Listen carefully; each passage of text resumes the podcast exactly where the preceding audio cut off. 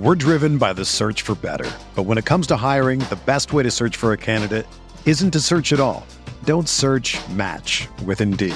Indeed is your matching and hiring platform with over 350 million global monthly visitors, according to Indeed data, and a matching engine that helps you find quality candidates fast. Ditch the busy work. Use Indeed for scheduling, screening, and messaging so you can connect with candidates faster. Leveraging over 140 million qualifications and preferences every day, Indeed's matching engine is constantly learning from your preferences, so the more you use Indeed, the better it gets. Join more than 3.5 million businesses worldwide that use Indeed to hire great talent fast. And listeners of this show will get a $75 sponsored job credit to get your jobs more visibility at Indeed.com slash BlueWire. Just go to Indeed.com slash BlueWire right now and support our show by saying that you heard about Indeed on this podcast. That's Indeed.com slash BlueWire.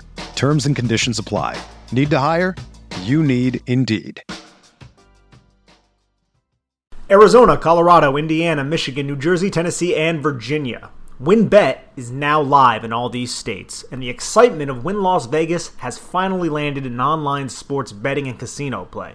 For boosted parlays to live in-game offs on every major sport, WynnBET gives you the tools to win. Sign up today for your risk-free $1,000 sports bet. Download the WynnBET app now or visit WynnBET.com. That's W H N N bet.com to start winning. Blue Wire. Welcome back. This is the Big Blue Banter New York Giants football podcast. I'm Dan Schneider, joined as always my co-host Nick Falato. Tonight we are here to break down the tight end position in the 2022 NFL Draft. Before we do that, though, Nick, I do want to say a few things. First, I want to ask you a question that I posed on Twitter and we got a different answer for. I was actually going to ask our guest, and I still might ask him.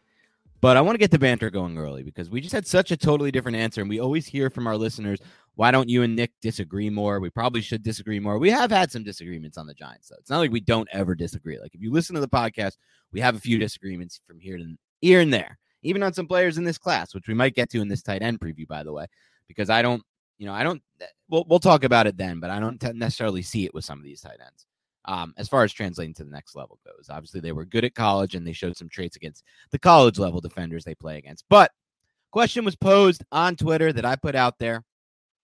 Right now, somebody walks up to you with a two briefcases, Nick. One briefcase has a million dollars. All you have to do is say yes, give me that million dollars, and it's yours. The other briefcase has a billion dollars in it. One billion dollars. You don't get that briefcase for sure. The one million dollar briefcase gets thrown out or returned to its rightful owner. And now a coin flip is done. You can pick heads or tails. If you win your coin flip, you get a billion. If you lose, you get nothing.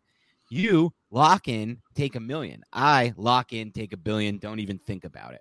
How are we so different on this one? Me, I'm just going to be pragmatic here. All I have to do, Dan, is say yes, and I'm a million dollars richer. A million freaking dollars richer. I don't want to take the risk. And I understand that the odds are still in my favor and the return would be massive if I were to get that billion dollars. But just to say yes and I'm a million dollars richer, I mean, I am totally fine with that because if I said no and it did not flip my way, I would want to jump. I would want to do something really bad. Let's just say that. I understand that line and look, a lot of people responded had some had some interesting and some funny and some fun answers. A lot of people have said along the same lines, look, it depends on where you're at financially and how important that million dollars is to you. And I can understand that. I do get that. I'm not trying to feel, you know, I'm not trying to act unsympathetic or unempathetic toward that because I totally get that. Um, and maybe my decision is somewhat based on the fact that like a million dollars doesn't feel as life changing to me right now as what a billion could be. But if you just look at the overall grand scheme of things, a million dollars can help any family right now and you know any person in their family right now but it's mostly for the now. I mean, yes, you can take all of that and put it in the SPY, and you're probably going to be okay in your future. But you're not. You're you, you don't have the money that where you can say, "F it, I don't give a crap about money for the rest of my life. I'm buying anything I want. I am spending money on the best food, the most like I, I don't care about any financial decision I make for the rest of the point of time. And that's why I feel the billion gets you. And from a, my standpoint here, Nick, why I could never even consider the million here I think a lot of people aren't looking at the opposite side of what you said, Nick, which is can you look yourself in the mirror knowing that you didn't flip a coin for a life changing billion dollars? Like you didn't take that risk. It's almost like the people who, you know, organize the office pools, the lottery office pools. I used to hate this. Every time when I used to work in an office, it's like, all right, we got the big lottery. It's it's up to like 600 million. Are you going to get in? It's 20 bucks each. Do you want to get in? And of course, you're going to get in. You can't say no. You cannot possibly say no to this because you know you're wasting your money. You know you're throwing out the money. That's why I hated when it came around. There's no chance I'm winning the lottery. I don't care what the, I mean, the odds are atrocious and I'm just throwing out 20 bucks, but I couldn't possibly come back into work the next day if that office pool won. And I couldn't, even if I just quit, because that's what I would have had to do. I just had to straight up quit the job, no notice, just sorry, I'm not coming in anymore. That's just it for me. If there was even an office left, like I'm sure a lot of people, if they won that lottery, are just quitting anyway, right on the spot. But I couldn't look myself in the mirror, Nick, knowing that I didn't say yes to that office lottery pool and I didn't make that money. And I feel the same way about the billion. Odds wise, as a gambler, it's just impossible for me to turn down this value. You're never getting better value on any bet for the rest of your life. You are getting a thousand to one odds on something that is a two to one odd bet. So you have a one in fifty, you have a 50% chance of getting heads or tails, whatever you pick. And you are getting a thousand to one odds. The odds, even if the odds were just three to one, even if they were offering you three million versus one million, the value is on taking the 3 million chance. Now you're talking about a billion dollars, thousand to one odds on what something that should be a two to one odd ratio. It's just as a gambler, as somebody who loves getting value on bets and on odds, I just couldn't even consider it, man. I couldn't even consider the million. Everything that you just said is correct. And that is such a macro way to look at all this. It does not change the fact that if I flipped that freaking coin and it did not go my way, I would not be able to look myself in the mirror. I would want to take my freaking stupid head, and my long hair, and shove it in a toilet and flush. That's what I would want to do. I would not be able to live with myself. I'd be totally content saying yes and just getting a million dollars richer. I get it. I get it. I guess because I gamble more it's different for me, especially like poker. I relate it to poker. I've had decisions where I've had to make, where I've been in big stake games, where I had to put. Probably shouldn't be throwing these numbers out there on the podcast, I guess, but oh well, it is what it is. Where I've had like there was one that I can remember in a high low five card Omaha uh, Big O game I was playing in, in Vegas at the Rio during the World Series of Poker cash game where it was uncapped buy-in and it was getting big. And there was a decision I had to make with four callers ahead of me the pot the bet size was 1200 on the turn four colors ahead of me. There's one card to come. I had this i had the number of outs right there that gave me about an 18% chance of winning. So 78 or sorry 72% of the time nick i'm gonna lose if i make this $1200 call. But the pot odds the odds that i was getting the 1200 was into like 14 it was such a stupid pot at the time. It was four callers and there was a huge bet on the uh, there was a huge pot bet on the flop. I, and i can't remember this pre-flop there was a huge pot and then the flop. The point was i was getting essentially pot odd, my pot odds were unbelievable. So they were almost double what my percentage chance of winning is. So despite the fact that i only had an 18% chance to win and 72% of the time i'm going to lose the odds were in my favor nick and I had to make that call. And I did, and I lost. Obviously, this the 18% chance didn't hit on the river. ended up losing it. But the point is, man. Hopefully you had a life jacket though, you know, if you were in the river. Yeah, yeah, exactly. Yeah, I guess I'm telling you poker terms. And the podcast. These are this is a bad podcast, maybe for some of you who don't play poker, and I get it. But look, the question was posed. It was an interesting one to me. I'm curious what your guys' take is. You haven't responded yet, or if you didn't see the Twitter thread on it where me and Nick were going, hit us up on Twitter. Let us know. Would you take the million or would you take the coin flip for a billion dollars? All right, Nick. With that said, let's also catch up on a little bit of Giants rumors and reports before we get into our tight end preview, which hopefully for your sake, because I'm not sure anybody, but you can let us know if you did. We did. I mean, this the wide receiver preview was packed. It was jam packed. I don't think there was much filler, but it was long. So tight end won't be as long. That's for sure. It's just not a position that requires it. But let's talk a little bit of rumors and reports before we get to the tight end position here on today's show, Nick. And I want to start with a report from a guy who has, let's just say this in the kindest way, a spotty track record when it comes to his reporting on the New York football Giants. He once reported the Giants were offered and turned down a first round pick for Landon Collins at the trade deadline. That never happened. I have it on good I have it from a person who used to, you know, I'm not going to say who it's from, but I have it on good record that they weren't offered anything more than a fourth round pick at the trade deadline for Collins. Ultimately, they didn't trade him and they got the comp pick back. He's had a couple other misses with the draft, but it's Matt Miller of ESPN. I don't want to drag him because he is what he is. And he reports that the Giants love, quote unquote, love Charles Cross. He says, this is the Mississippi State tackle, by the way, Charles Cross. He says they love him, quote unquote, at right tackle. They feel like, despite the fact that he hasn't started a game there in college, based on the considerable time they've spent working with Cross in the offseason at right tackle, of which we don't know much of, Nick. We just saw that one video of, of uh, Bobby Johnson working with him at right tackle. They feel he is a great fit for right tackle and they love him. And they went, and honestly, according to uh, Albert Breer, he says, When I tell you what I've heard them connected to Mississippi State Charles Cross, you might think that it would be a reach at number five for the Giants. I'm here to tell you it would not be. So a lot of Charles Cross to the Giants buzz, Nick. What are you making of this? Well, this buzz started a little while ago, right? When we saw Bobby Johnson working him out at his pro day. And a lot of people started kind of connecting the dots at that point. You know, it doesn't shock me at all, specifically if they are confident that he can make that transition to right tackle. Now, I think Evan Neal still has a higher floor. I like Evan Neal better. I think the prospects of adding someone like an Ikem Ekwonu is just wildly enticing. But if they went the direction of Charles Cross, I'm like, and I said this a while ago, I'm not going to throw a fit. It's just they have to be sure that he can make that transition to the right side. And we've talked a lot about Charles Cross. Like, I think he is the best pass protector in the draft at tackle. I think when you look at right now and long term, or just right now? Right now, what I think that could also translate to being long term. If you look okay. at Ekwonu and you look at Cross, I think Ekwonu's run blocking is probably better than Cross's pass blocking, but still, this is a passing league. So I do understand it. And I think there's still a lot of meat on the bone in terms of his ability to run block just because we didn't see it all that often. And we've spoken a ton about Charles Cross on this podcast. But if all three are on the board and they go with Cross, I'd probably sit there and be like, wow, okay, well, you you better be right about that. You know, I'm not going to be overly upset or anything like that because I think Cross is a good football player. I have high grades on all three players, but you better know what you're doing. That's that's probably all I'll say.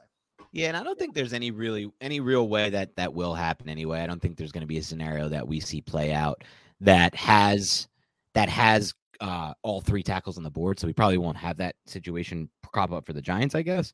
But having said that, it's not that I've gone back and forth on Cross. I just feel like I was so much higher than him in the beginning, and after watching Ekwonu and Neal Moore, I'm a little less high on him. I just, I, I still like him. I still think I'll be fine at five or seven with Cross because their upside is undeniable.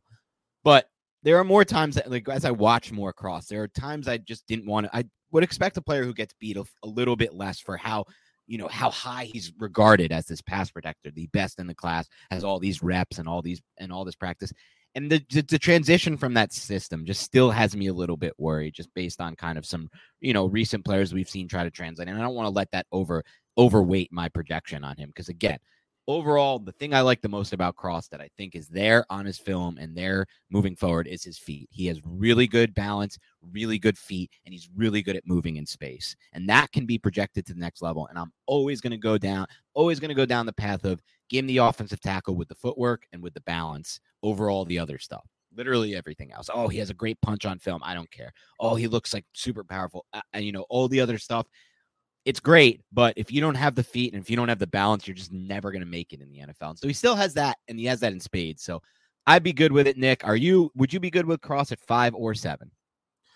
Again, I think I would be okay with it. I'm not going to throw a fit. Assuming like the tackle, assuming let's say assuming Neal is on the board, but n- I'm sorry, Icky is on the board, but not Neal. How about in that scenario?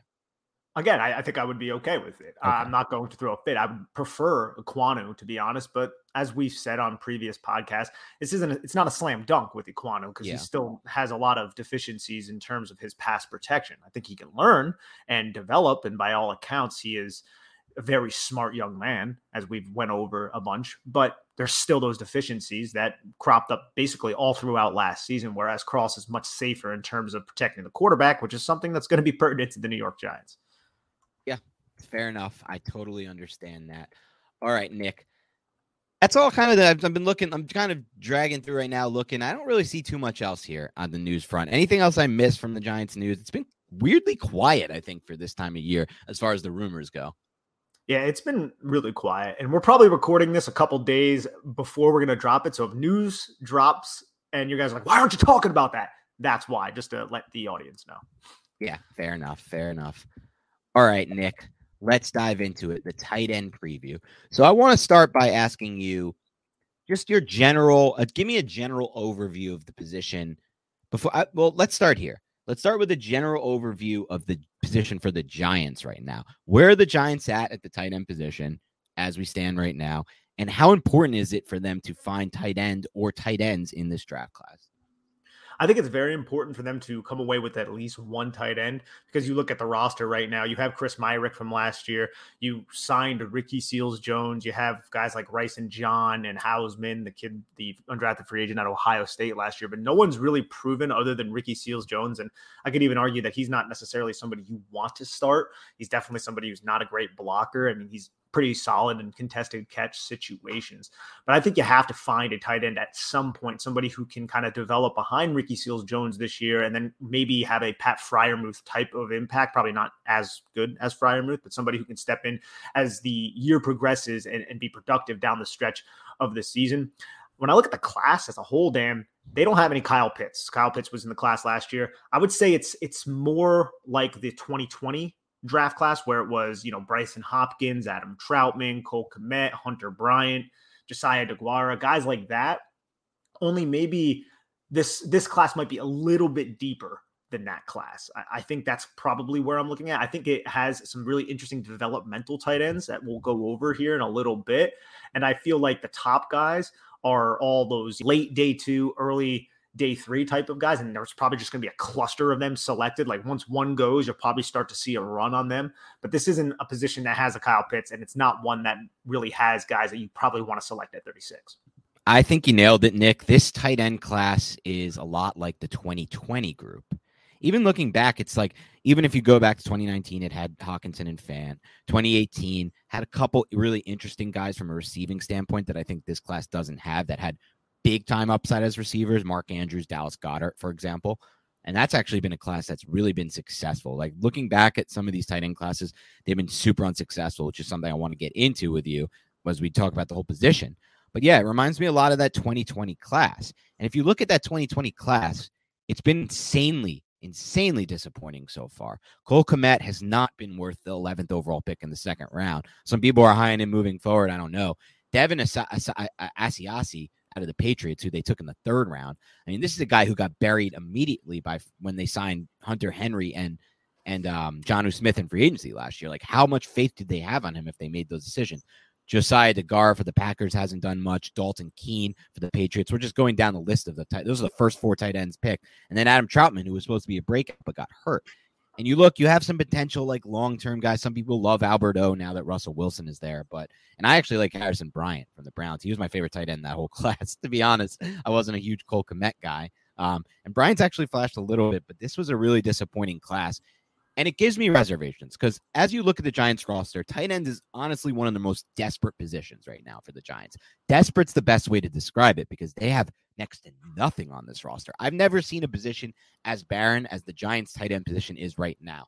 Ricky Seals Jones flashed a little bit, but he's not a starting caliber tight end in my mind. And he's not really a good blocker. And even as a receiver, there are some limitations there. There are some big time flashes, some upside plays, some crazy adjustments to the ball that you're like, oh, this guy is really super athletic and could be unlocked maybe with the Giants, but it's all speculation. And after that, the Giants really don't have much at the tight end position at all to write home about. It is a position that's been, I don't want to say devalued around the NFL, Nick, but it's a position that has been hard to find around the NFL. People always talk about how hard it is to translate from offensive line to the end from the collegiate level to the NFL level, given you know how wide the hashes are in college, how the ball isn't always lined up in the middle, how there's uh, you know all these weird uh, college offensive attacks, these air raid systems and and whatnot that kind of don't prepare you for what you have to do as an offensive lineman in the NFL level. I think it's even worse at tight end, Nick. I think it's getting worse and worse and worse as we go. Every year it's been getting worse. And it leads to some desperation picks at tight end and I know the Giants are in position where they have to be desperate, quote unquote, but I don't want them to be desperate. I think the desperate style drafting is just the, the clear cut, easiest way for you to just screw up your roster and get yourself in position where you can't re-sign these guys to second contracts. And you're looking at guys who you convinced yourself on because they were at tight end and you needed a tight end and you could see the upside, but they're not there. Players like Josh Oliver, who was selected with the fifth pick overall in the third round of the 2019 draft, Nick, from the Jaguars at a San Jose State. And I loved his movement skills. He was somebody in that class who I was interested in based on his elite level movement skills. And just he looked like a receiver almost out there. Uh, I'm sorry, a running back almost out there with the ball in his hand. He's been a total disaster, just nothing out of him. The Bengals used a second round pick, 20 overall, 20th overall, Nick, in the 2019 draft on Drew Sample, a six foot seven guy out of Washington who may be projected as like a two way guy in some people's minds. He was big. I never thought he was as good of a blocker as his size, though, Nick. And he just, I just knew that that style of, of tight end is not going to make an impact as a receiver. He's just too slow and lumbering. And he hasn't really done much. Irv Smith has been injured. You look at Jace Sternberger, the 11th overall pick in the third round of the 2019 draft, buried on that Packers depth chart. Chart, chart, sorry. Kahale Warring, the 22nd overall in the third round, buried on the chop chart. Then there's Dawson Knox, who was a hit for the Bills in the th- the 32nd pick of the third round. But you're looking at four picks before that in the 2019 draft. 20th overall in the second round, fifth overall in the third round, 11th overall in the third round, and 22nd over in the third round essentially these teams are getting nothing out of these players. And there's just no way those picks that high in the draft overall 52, 69, 75, 86. There's just no way you can't tell me there was a better chance to get an impact player at corner, safety, edge, interior offensive line specifically, running back, receiver. Those for sure. Those three positions for sure for me. And it scares me, Nick. I look at a lot of these players Dalton Keene, Josiah DeGuara, I mean, going back to previous drafts, Jordan Akins, a third round pick. Ian Thomas had a lot of promise, right? Early fourth round. Gerald Everett, 12th overall in the second round, 44th overall. Adam Shaheen had all the size, had all the tools. What was he going to be? Everybody loved him as a potential upside guy. He went right after Everett, 44th, and then 45th overall, Adam Shaheen. Nothing. He's done nothing at the NFL level. That's the 2017 draft. As you keep going back further and further, you just see all these picks burned. Nick Vannett was supposed to be something, right? He's actually been better on the better side of that. Um, the other kid from from Ohio State, Jeff Heuerman. You got Tyler Kroft. You got Clive Walford. Walford. Remember him from the from the Ravens, third, the fourth overall pick of the third round, 68 overall, Nick. And so for me, I look back at past drafts and how many of these mid these day two picks have been just burned on tight ends, where the teams are getting next to nothing out of them, and it scares me from wanting to invest in tight end in this class. I'll be honest. But then you look at some of those early day three picks. You go back to the 2018 draft class, which you touched on with Dallas Goedert, and, and there's some hits, man. I mean, fourth round, Will Dissly to the Seahawks, Dalton Schultz to the Cowboys. Then you had Troy Fumagalli. I, I, just wanted to bring that guy up. I think you're quite familiar with him. I thought but he was going to be good too, and he just exactly, exactly. But there were other ones like Tyler Conklin, who was a fifth round pick that year. So Durham Smythe has had a solid rotational tight end role down there in Miami. So there are later round picks that have been hits at the tight end position, and I think that's where the value lies. I'm not opposed to selecting someone in the third round because the history suggests that it might not have been the most wise decision, but I think the value has to meet and you shouldn't reach. And that's something that I feel like with this draft class, there could be a team if they really like a Trey McBride, if they really like an Isaiah Likely, who could reach a little bit because they want to get their guy. And that could spark the tight end run. And I don't want the Giants to necessarily be that team with all the holes on their roster. We're driven by the search for better. But when it comes to hiring, the best way to search for a candidate isn't to search at all. Don't search match with Indeed. Indeed is your matching and hiring platform with over 350 million global monthly visitors, according to Indeed data, and a matching engine that helps you find quality candidates fast. Ditch the busy work. Use Indeed for scheduling, screening, and messaging so you can connect with candidates faster. Leveraging over 140 million qualifications and preferences every day, Indeed's matching engine is constantly learning from your preferences, so the more you use Indeed, the better it gets. Join more than 3.5 million businesses worldwide that use Indeed to hire great talent fast. And listeners of this show will get a $75 sponsored job credit to get your jobs more visibility at Indeed.com slash BlueWire. Just go to Indeed.com slash BlueWire right now and support our show by saying that you heard about Indeed on this podcast. That's Indeed.com slash BlueWire. Terms and conditions apply. Need to hire? You need Indeed. When you need mealtime inspiration, it's worth shopping Kroger, where you'll find over 30,000 mouthwatering choices that excite your inner foodie. And no matter what tasty choice you make, you'll enjoy our everyday low prices, plus extra ways to save, like digital coupons worth over $600 each week. You can also save up to $1 off per gallon at the pump with fuel points. More savings and more inspiring flavors make shopping Kroger worth it every time. Kroger, fresh for everyone. Fuel restrictions apply.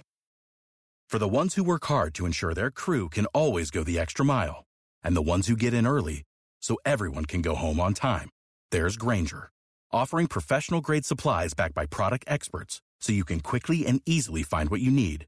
Plus, you can count on access to a committed team ready to go the extra mile for you. Call, clickgrainger.com, or just stop by. Grainger, for the ones who get it done.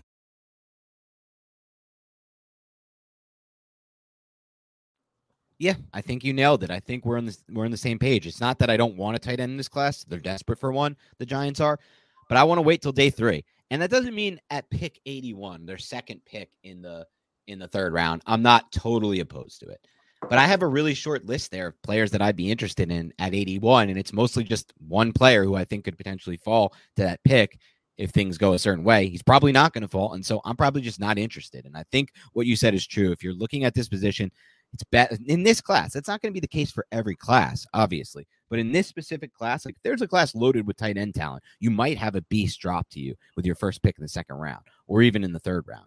But in this specific class, with how it sets up, you're so much better off, in my mind, waiting until day three to take a swing there. And I feel like a lot of the time with some of the guys I mentioned and I just went over earlier in this podcast, the Adam Shaheens, the you know the the kid from that the Jaguars took from from San Jose State, Josh Oliver, Jace Sternberger. You're kind of prop when you take the second round tight end there. You're almost in some ways propping him up based on his athleticism or a few flashes he had in the passing game, and you're kind of hoping. You're, it's almost more of a just a pure projection to what they can be at the next level. And almost always with these guys, they're still there's still like feels like you're never getting that two way tight end. Like if I'm using a second round pick, I'd rather just use it on a guy who's been injured at the at the collegiate level, but obviously has the upside if he's healthy. Travis Kelce round three. Rob Gronkowski, round two. Those are examples that come to mind for me.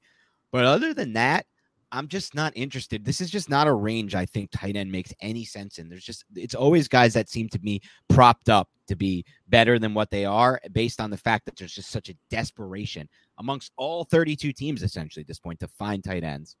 So there's interesting tight ends that were drafted in the second round that I feel like you can look at and will run counter to what you just said, and that is Dallas Goedert from 2018. I think Mike Gesicki definitely checks out with what you just said because he's basically just a, a, very large slot receiver. You do not want Mike Gesicki kind of in line blocking. That's not necessarily his game. And then you also had Austin Hooper and I think Hunter Henry was he a second round pick? I think Austin Hooper was a third round pick. Hunter Henry was a second round pick, but that's going back to I think the 2016 draft class. And then last year with Pat Freiermuth, who was a second round pick, who definitely I feel like lived up to the expectations that the Steelers wanted. So it's not a complete bust rate type of situation. It's not, but as you go, you know, as you go back even just till 2012, there's there's one or two of those hits that you mentioned. There's a lot more busts. It just seems like even if you just look at like Austin Austin Seferian-Jenkins at 38 overall, Jace Amaro oh, at 49 overall, Troy Niklas. Remember Troy Niklas, that big dude from Notre Dame who went to the Cardinals in 2014, 52 overall. CJ Fiedorowicz, 65 overall. Think about how bad that that range of tight ends is in 2014. From ASJ at 38, who actually wasn't bad when when he was had his head on right, but had no longevity in the NFL, didn't block, and just didn't really offer didn't didn't return value really. Jace Amaro, disaster at 49 overall in the second round to the Jets. Troy Niklas, disaster pretty much at 52 overall. And then CJ Fiedorowicz, who I loved in that class. Again, I, I used to get hyped on these type of guys too, Nick. I remember the days where I used to love a tight end prospect in round two or three every class. And I just had too many examples of these guys missing. Jeff Heuerman, I mean, if you look at it, it's like 18, 18 to 20 misses for every one or two hits. Yeah, I don't know though, man, because Fiedorowicz is an interesting one because he retired because of concussions, but he was a solid contributor whenever he was on the football field. Like he wasn't the best blocker for Iowa tight end standards, but he was functional enough as a blocker, and he was pretty dynamic. I don't want to say dynamic, but he was a good receiving tight end with a huge catch radius. And I know Jordan Reed has had his injury issues, but that goes back to the 2013 draft. He was a day two pick that definitely was a hit whenever he was on the football field. He was good, and then you have these I would say guys who were effective in the NFL, but they had injury issues, including concussions, like a Coby Fleener coming out of Stanford way back in the day. He was somebody who was a uh, a, a, big part of the Saints offense and then the uh, Colts offense more so than the Saints back with Andrew Luck.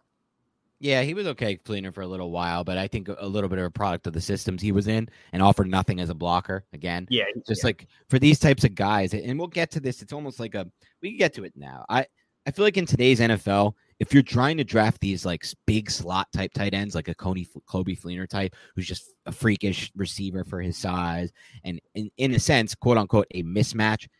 It was a mismatch for the old NFL. I don't know if it's as big of a mismatch as it used to be now that so many more teams are running sub package defenses for the vast majority of the time, and they're getting smaller, these like smaller safety linebacker hybrid types on the field and these guys can cover these Coby Fleener types, but can they cover all the slot receivers that you can throw at them? And that's why I feel like you're seeing a lot of the good teams. I mean, Brian Daboll is a good example of this with the Bills last year. A lot of the good teams leaning more on 11 personnel packages that feature uh, you know three receivers in the mix at all times that that can threaten in different ways even if you're looking at like some of these big slot receivers that i think can be better options than these Coby Fleener types uh, then that's going back to Coby Fleener, who was actually like a hit. But then there's also like the Gavin Escobars, the Vance McDonald's. This this list goes on and on if you go back to these drafts. But I just think the NFL is changing, and I'm just less interested in trying to find a potential quote unquote mismatch from a slot slot a big slot type tight end who can't block when I know I could just get speed on the field instead in that slot. Yeah, well, defenses are going to adjust to the to the speed. They they would take that nickel, that big nickel package off, and put a dime package in if they want to account for you know a four wide receiver look with no tight ends. But I think it gets interesting when you look at the tight end position. If the tight end can block, then the defense has to adjust to that and they're going to need bigger personnel. And I still think they can use safeties because safeties have become really, really good in run support. But if you have a complete liability out there at tight end, so it's technically 12 personnel, teams are going to, defenses are going to be much more likely to align in lighter packages because they, they don't really care the fact that you're in quote unquote 12 personnel because your tight end can't block. Right. And I, and I totally get that, uh, by the way. And I'm not saying that the defenses won't match it schematically. I know they'll match it schematically. I guess what I'm trying to say here is I think that as defenses are currently set up right now in the NFL across the league, and as the prospects that we're seeing come into the class and how they're kind of being groomed at the second and third levels right now, I think there are more options for every defense across the NFL to to combat a big slot type tight end, whether that be your safety or linebacker, than there are guys who can hold up against speedy receivers or great route running receivers, whatever you want to make them in the slot in man coverage and that's where I'm kind of looking at. There are just fewer corners, I think, who can who can kind of match up against speed if you throw it at them. Then there are guys who can. Then there are safeties, corners, linebackers, whatever you want to put, however you want to play it, that can match up against kind of the Coby Fleener types of the world. Yeah, and I think it also gets interesting when you come out in 11 personnel, three by one set, and put the tight end on the backside. If that tight end right. is a plus receiver, like a Greg Dulcich or some of these other guys, and then you can even align your number one wide receiver and say that's a speedy receiver like a Tyreek Hill as the number three on the three receiver side. I mean, you could really stress defenses because it's going to be really hard to cover those really fast receivers over the middle of the field. And then you have two other options who might not be slapdick receivers on the outside of him. I just think it can give you a, an advantage when you have that Travis Kelce and that Tyreek Hill. And that's one of the reasons why the Chiefs offense is so dynamic, especially when you had freaking Patrick Mahomes throwing the football. But now you don't have that because Tyreek Hill's no longer there. Yeah, no doubt about it, and we'll see what happens there. Um, obviously, I, I, I totally get what you're saying as well. The three, the, the having that advantage in those three by one looks with the one tight end on the outside, something I used to see, you know, early, way early before anyone was doing it. Bill Belichick do when he had um, early early career Gronk and, and Hernandez on his roster.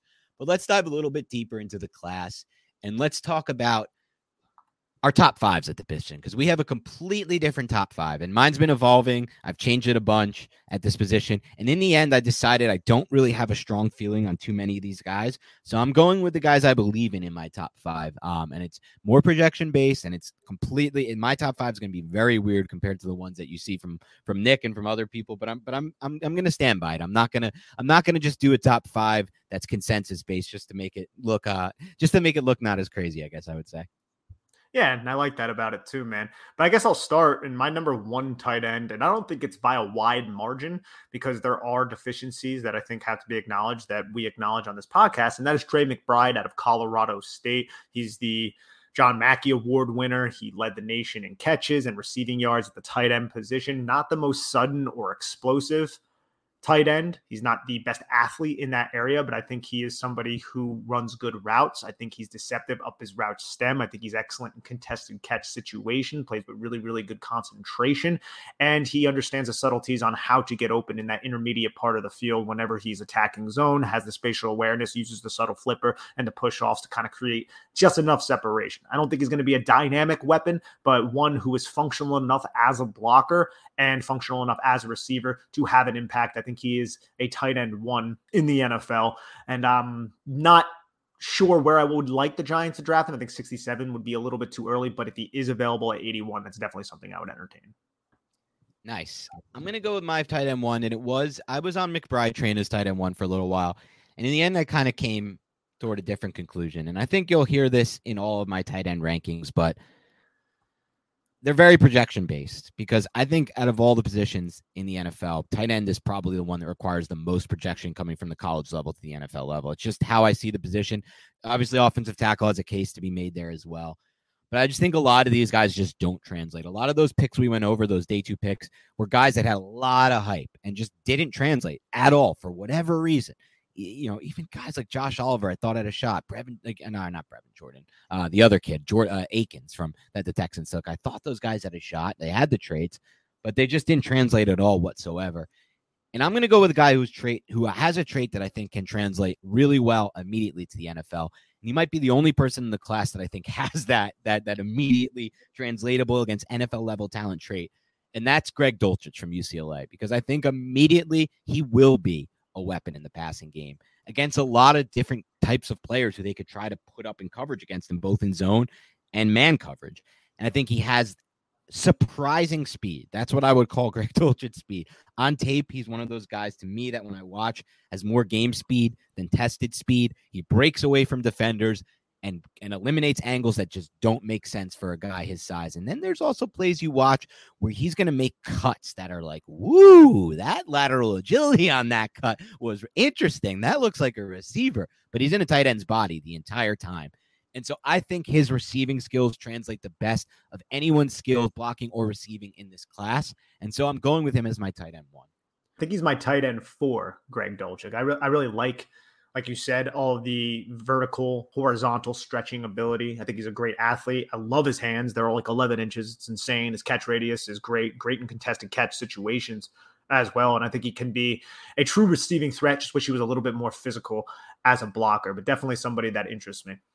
Okay. Give me your tight end two.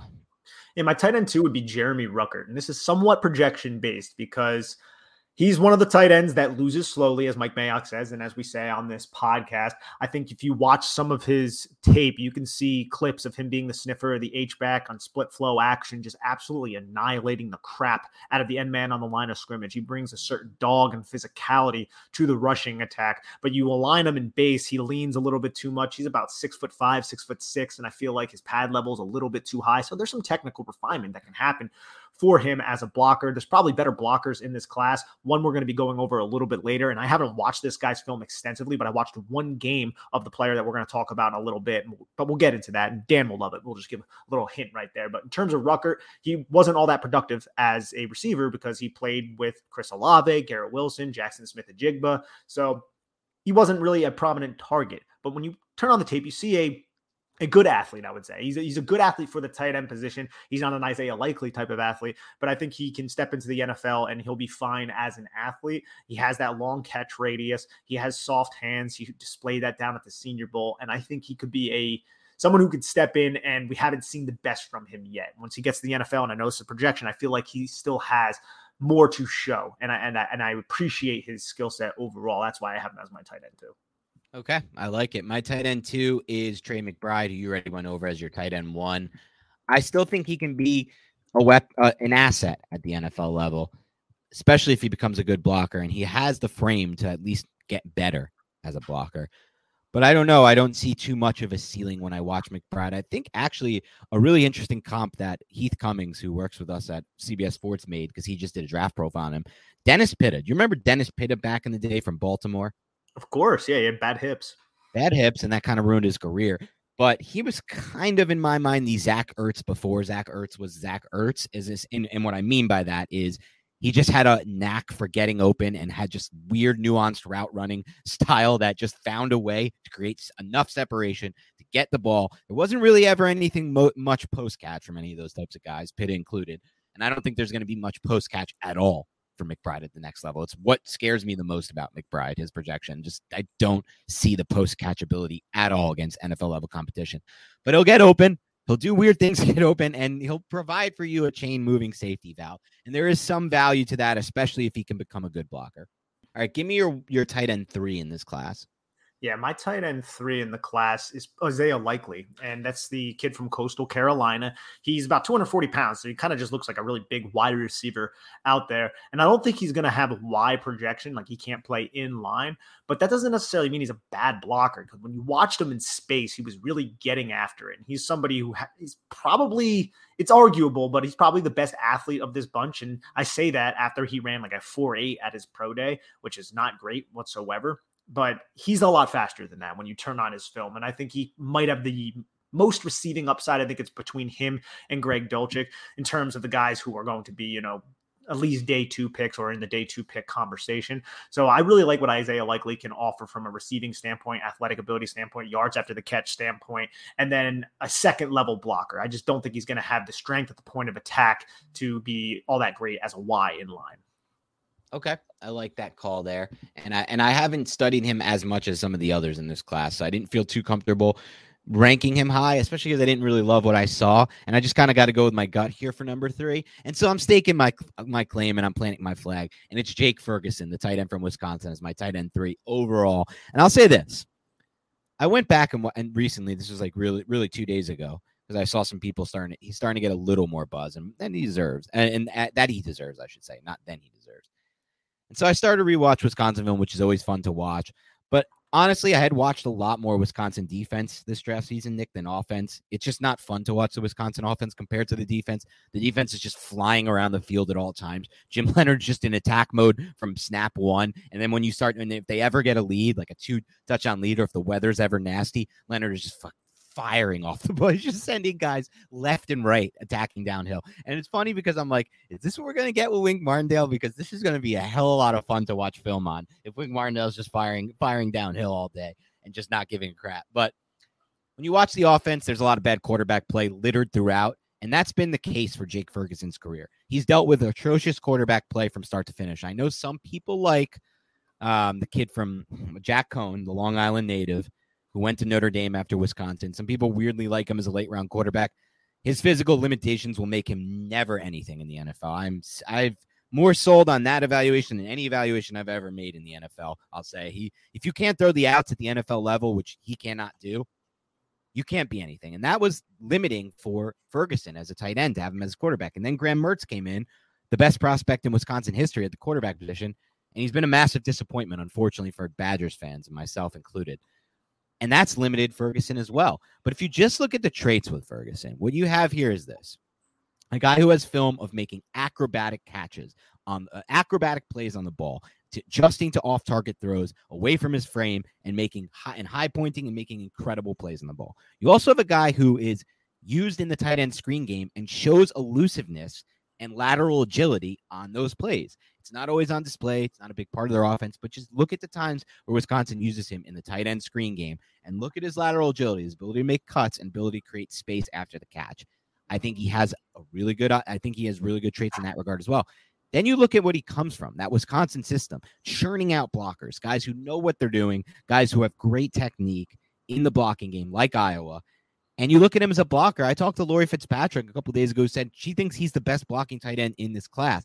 And that's not really talked about a lot with him. And if that's the case, and he also offers just kind of a, a step up, a leg up on blocking because the technique's already there, and he can kind of translate to the next level as far as what you said, Nick, which is what uh, I believe. I forgot the, the the the analyst who said it, but I really like it too. And maybe you said it was Mike Mayock. I'm I'm blanking now, but just stay in front of your guy. Don't get beat fast as a tight end when you're in the blocking game.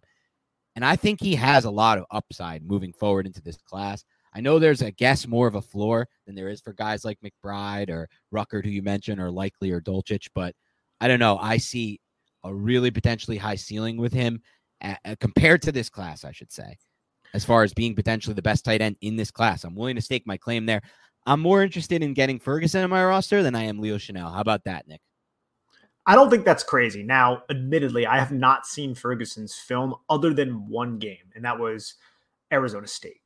And in that Arizona State tape, I watched him destroy a safety on a kick out block where he located him and absolutely blew him up where the guy's feet were in midair and he landed on his back.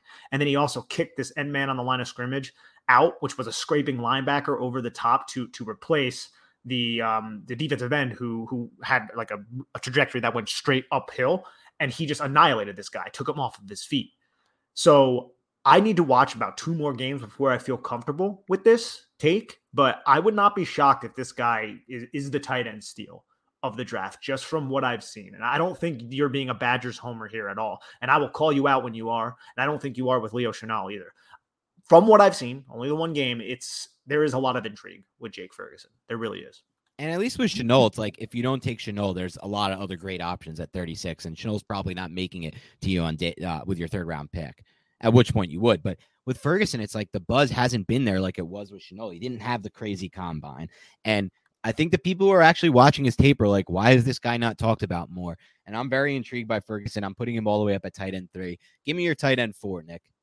It's Greg Dulcich. We already went over uh, everything that we like about Greg Dulcich. So, by uh, the way, if you guys want to know, back way back when we started doing this early in March, we did a draft profile on Greg Dulcich as well. One of the first players we did. Yeah, so go and check that out. So in-depth breakdown on what he can offer. A good receiving tight end in his own right. Who's your number four, Dan? My number four, I keep going back. My four through six is interchangeable, and one of the guys I'm, I ended up going with is just another guy that I'm just in the sense planting a flag on and projecting on more so than anyone else. And I'll get to him in a minute because he's my five. But for four, I am going to go with Jeremy Ruckert, Ohio State. I will say this though, Nick, I'm not as high on Ruckert as you are, and I guess as most of the draft community is on. And that's just based on the feel and what I see when I watch him. I just I'm, I'm projecting there, and I just don't see a receive. I don't see the receiving traits I want to see from him, and I don't see enough of why he's just not the next one of these Big Ten tight ends like the Heuermans and and all these other guys who just don't have enough standout traits to them. I know again, there's hope that he can become a really good blocker, but to me, it's mostly projection right now, and it's and it's a less likely chance of him becoming a great blocker than it is something like a Dulcich becoming a good receiver, or even a McBride becoming a chain mover, even the guy I'm going to have as my tight end five becoming a, a, a red zone type and just kind of weapon for you in the passing game. And so I just don't know what he does all that well. I do like his background. I do like the kind of overall, I guess you could say, profile for him. So I think there's a chance that he just ends up being a solid player at the next level. But it's just I, I just don't see it as much. So he's he's coming in at tight end four for me. I don't think that's ridiculous. Like I said, a lot of it is projection. And when you project, doesn't mean you're always going to be correct. My tight end five is Cade Otton. Did you mean to rhyme there? Because it sounded great. A little bit, yeah. You know what? It, it, was coming out, and I was like, "Wow, that was pretty good," but I'm not even gonna acknowledge it. Drop the mic, kind of thing.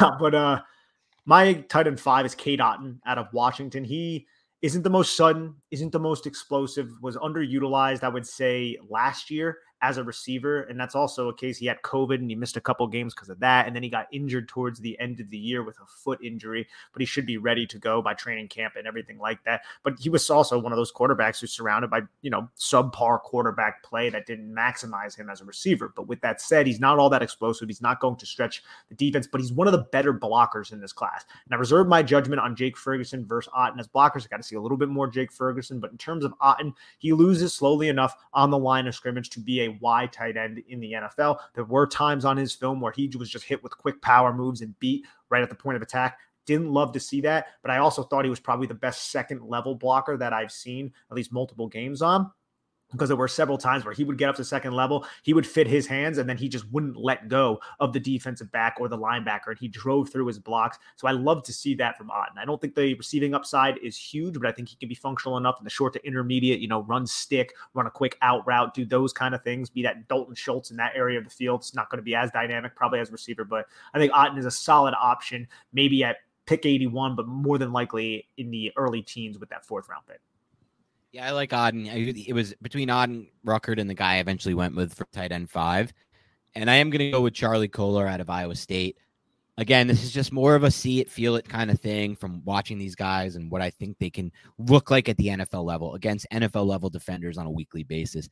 And I do think that Kolar's length and his size overall, and then his ability to kind of cut and move laterally with that size makes him a better option or at least a better projection for me or a more likely projection. I don't know how to phrase this of being an actual asset in the passing game at the next level than the majority of these guys. I feel like he has a better chance to be an asset than Ruckert, a better chance to be an asset than Cotton, and a better chance to be an asset than likely out of Coastal Carolina in the passing game, at least. I don't know exactly. The, the blocking's way more of a projection. Some people don't think he's going to be able to do that well at the next level. He definitely has the frame for it if he can get better with his technique and be used more because Iowa State didn't really use him that way as much. And I think ultimately he could end up being the best red zone guy of all these tight ends in this class. And that helps. That's important. The, the red zone is one of the most important areas. I just also think he can be a asset on passing downs, third downs, and and as a chain mover over the middle. So he'd be my not my tight end five overall. Charlie Kolar out of Iowa State. Yeah, I'm a big Charlie Kolar fan. He didn't crack my top five, but he's one of my top options if the Giants are going to go with somebody on day three.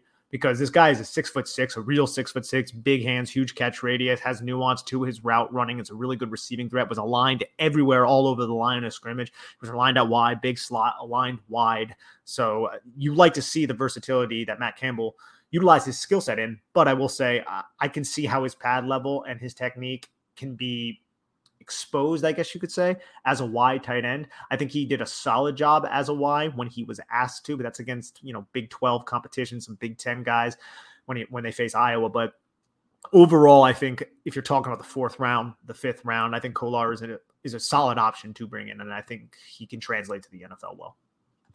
All right, Nick, let's get into it. Any mm-hmm. sleepers from you here? So yeah, my sleepers. I don't think Jelani Woods is a sleeper anymore because he ran like a four six at six foot eight, 259 pounds. But I would like him to be a developmental tight end, more of a linear type of athlete than somebody who's going to, you know, sink his hips and, and pivot out of breaks in a really quick manner. But I do think he is a uh, somebody that we have to mention. And I also want to talk about one more guy, well, two more guys, but then I, I want to kick it over to you. So actually, I'm going to kick it to you right now. Give me, give me one of your sleepers, bud. So my number one sleeper by far in this class is Austin Allen, the tight end out of Nebraska. Another seat, feel it for me, and it's going to be a lot of those at the tight end position. But I've watched him a good amount, and if you can get a guy at six, almost six foot nine, at two fifty five, who despite being almost six foot nine, I think he's actually six foot eight. He tested in as uh, officially if you could get that type of guy who can move like that, you rarely see six foot eight athletes move like that. Think of all the six foot eight athletes in the NFL. Most of them are tackles, most uh, or defensive linemen, and they don't move anywhere close to the way that Austin Allen moves. It's not perfect. Obviously, he's that at six foot eight. It's never going to be like you're watching like Greg Dulcich move laterally or vertically. He doesn't have vertical speed, but I just want to bank on those traits, those weird, crazy traits, especially when you watch him and he look and you see him in the in, in, a route. Like there were a couple routes I when I was watching Nebraska this year that were that he made a play on as a receiver and then got in the open field moving, and I was like, dude, this move. I was in my mind, I was like, damn, who is this guy? He moves smooth for a guy at that ridiculous height, and that's how I feel about Austin Allen. He's my number one sleeper by far in this class. So if you think that about Austin Allen, you need to watch Gerrit Prince okay. out of UAB because I've watched Austin Allen. I feel like he's similar to Jelani Woods, where it's linearly he can accelerate and chew up ground because he has long strides and he's a solid athlete in that area. But Gerrit Prince legit has the long strides, and I feel like is just a much more explosive athlete than an Austin Allen, and that is the tight end out of UAB. If you watch this game against Marshall, he caught like a quick little out route in the flat and took it for 50 yards after breaking like three tackles and like leaping over like just an arm tackle. It wasn't like he jumped over the person, but you would just look at that play and you're like, damn, this guy is a pretty good athlete. And then I watched him against Rice, you know, just split the middle of the field on a post and just keep running. And he's running away from defensive backs as a tight end who, you know, has solid size too. This isn't someone who's small. You know, he's about 6'5, 240, 245 pounds. So I wish he was a little bit more physical, I'll say. I wish he was a little bit more of an adept blocker. But in terms of athleticism and acceleration and all of those receiving traits that you're looking for, I think Prince is somebody that nobody is talking about who kind of caught my eye when I turned on the film. I love it, Nick. And I haven't seen much of Prince at all. Now he's going to be on my sleeper list and somebody I'm going to look into because I'm tra- I'm all traits, especially when you get to day three at tight end. Eh, screw it. Any position. I'm traits by day three. I want upside there. I want to try to bank. I don't need to find any kind of like special teams aces or guys who are great, great linebackers with no trim, but don't obviously don't have NFL level athleticism that we've seen some of these teams take in past years. None of that. Give me the traits, guys. And if Prince has them, I'm interested. A couple other sleepers for me that caught my attention. I mentioned Kolar, who's a sleeper still, despite being in my top five. And same thing pretty much for Ferguson. Neither of them getting much buzz, but both expected on day on day three um, as targets there potentially for the Giants. And I'll give a couple other guys. Cole Turner out of Nevada, who I know you like as well. So I'll let you speak on him. And Derrick Deese out of San Jose State, not getting much hype. I remember watching Deese during the season and being intrigued by some of what he can do. And then he just hasn't gotten any hype at all out of San Jose State, six foot four, 235. Obviously, not your prototypical wide build or anything like that. But this is a guy who was in advance, was pretty much at, at times the, the the best part of that offense there in 2021.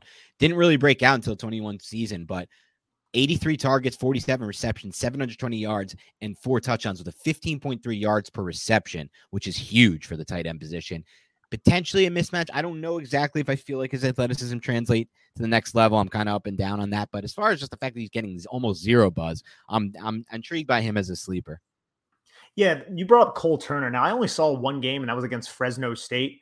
And then I saw him down at the Senior Bowl, and I thought he had some solid receiving plays against Fresno State, where he was over the middle of the field and he high pointed the ball, you know, strong hands, then, you know, finished strongly through contact. Cole turning down the senior ball. I thought he had receiving skills, but I just don't really have faith in him as a blocker from what I've seen. But I still need to watch a little bit more of Cole Turner. But somebody else that I actually was watching last night that caught my eye was Grant Calcaterra out of SMU. So he's not the most explosive, not the best athlete, but I watched him run routes and I watched his game against Tulane. And there was this first and 10 play in the second quarter where he ran about a 15 yard dig and this dude legit throttles down and explodes out of his break like you see a lot of tight ends run dig routes and it's never a 90 degree angle you know it's usually rounded. This dude ran a legit 90 degree angled cut with his momentum going full. That's not something you see too often from tight ends. I got to do a little bit more work on Calcaterra the only game i watched was that tulane game but in that one game, I was like, holy crap, there was a couple plays there where his routes were really, really crisp. So he definitely caught my eye.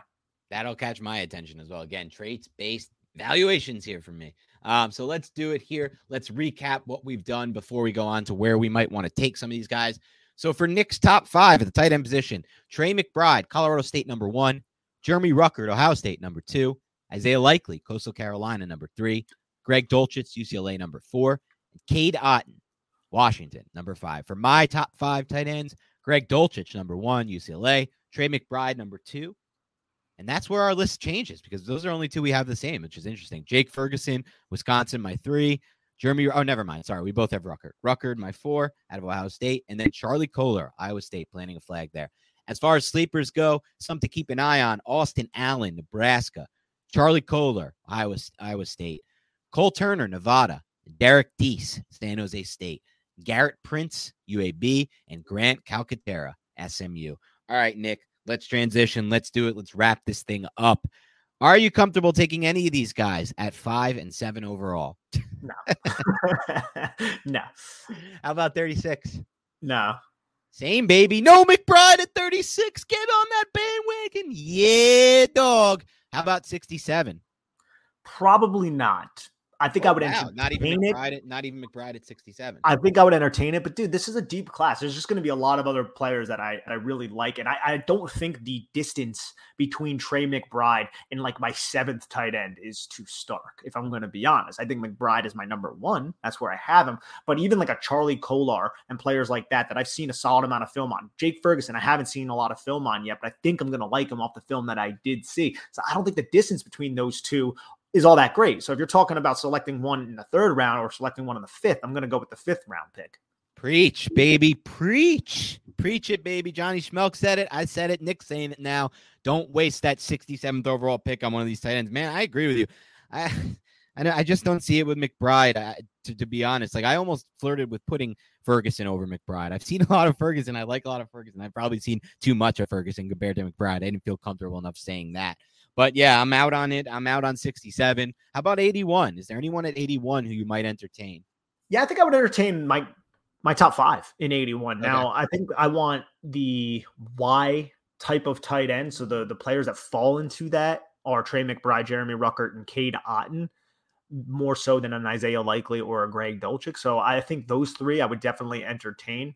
I, am a little curious to know what Brian Daboll and Mike Kafka are going to want in their tight end. I mean, having a blocker is obviously something that should be desirable for any offensive coordinator, but they could look at a, a Dulcich around that time of the draft and be like, this could be our Dawson Knox type of receiving threat. Dawson Knox was 96 overall, the 32nd pick. So that's kind of this range at 81, though you could say it's almost dead even between 112, where the Giants are going to pick, and 81, that 96 overall pick.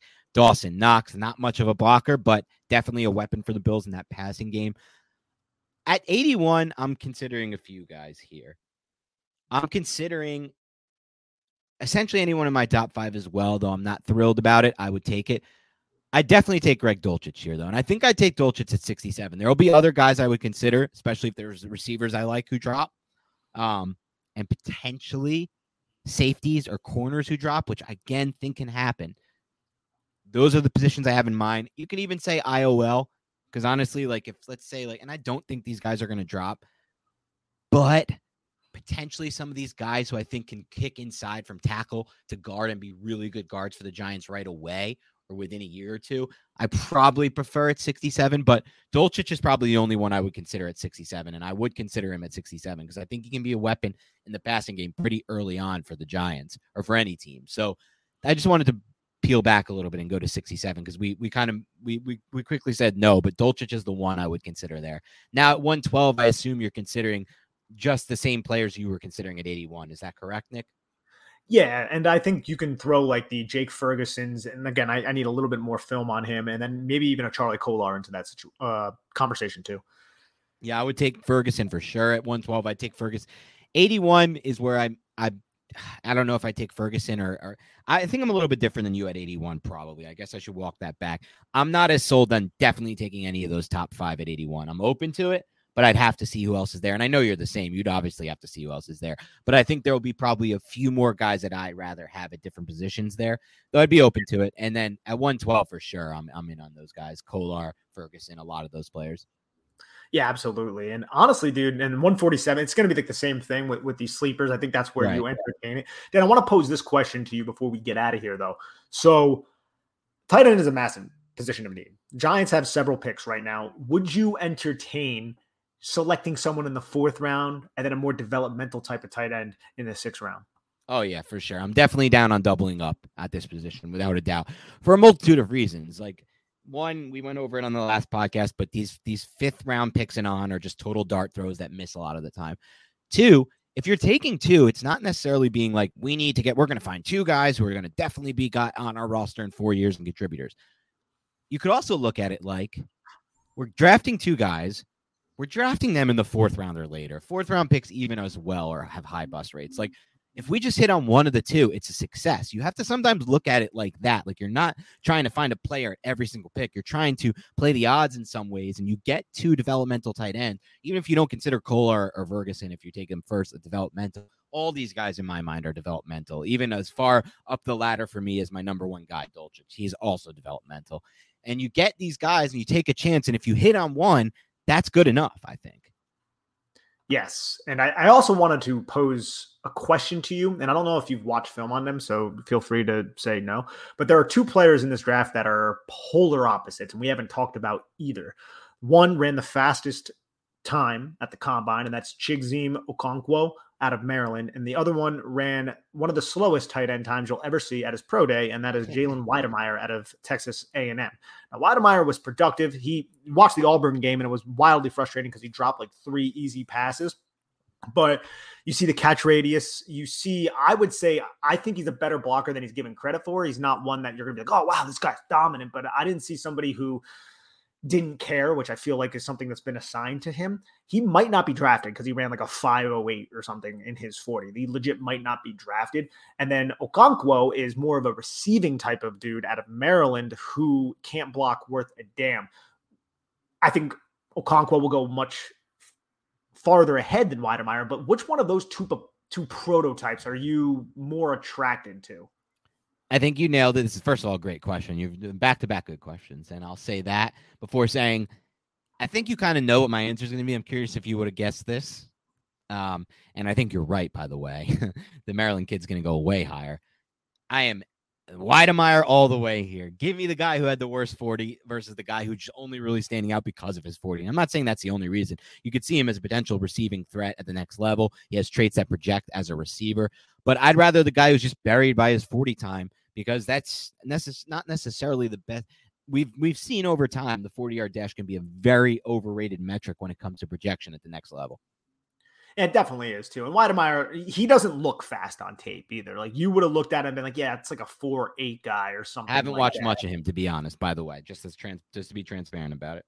Yeah, he has some productive tape. He has some explosive plays. Like I said, like I didn't hate his tape, but when you run a five, you're gonna drop. And when I watched Okonkwo though, I'm like, this guy, yeah, he's fast and he's exciting, but literally he's just getting tossed aside by like Big Ten edge rushers, you know, and, like defensive end. So uh, you're not gonna get on the field if that's you. Like you're just the NFL coaches are gonna be pissed. They're not gonna put you on the field if you're if you're if you're putting that on film against NFL level players, and if you're doing against Big Ten level edges, what the hell is gonna happen when you face an NFL edge?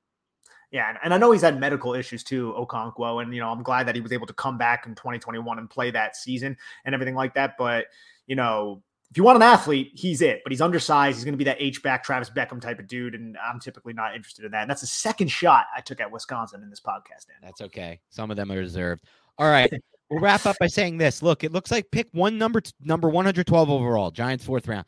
That feels like the sweet spot for tight end in this class for the Giants. It's where I want them to take a tight end as long as not all our guys are off the board. 147. If these guys, some of these guys would like keep dropping, that could be like the really value spot, even sweeter spot. But I do think 112 is the sweet spot. Won't hate 81. Hopefully, nothing before that. All right. Thank you to everybody tuning into the Big Blue Banter podcast. Keep it locked and loaded. More to come in these coming days before the draft, and then a lot to come during the draft. So, thanks to everybody. Have a great rest of your week, and we'll talk to you soon.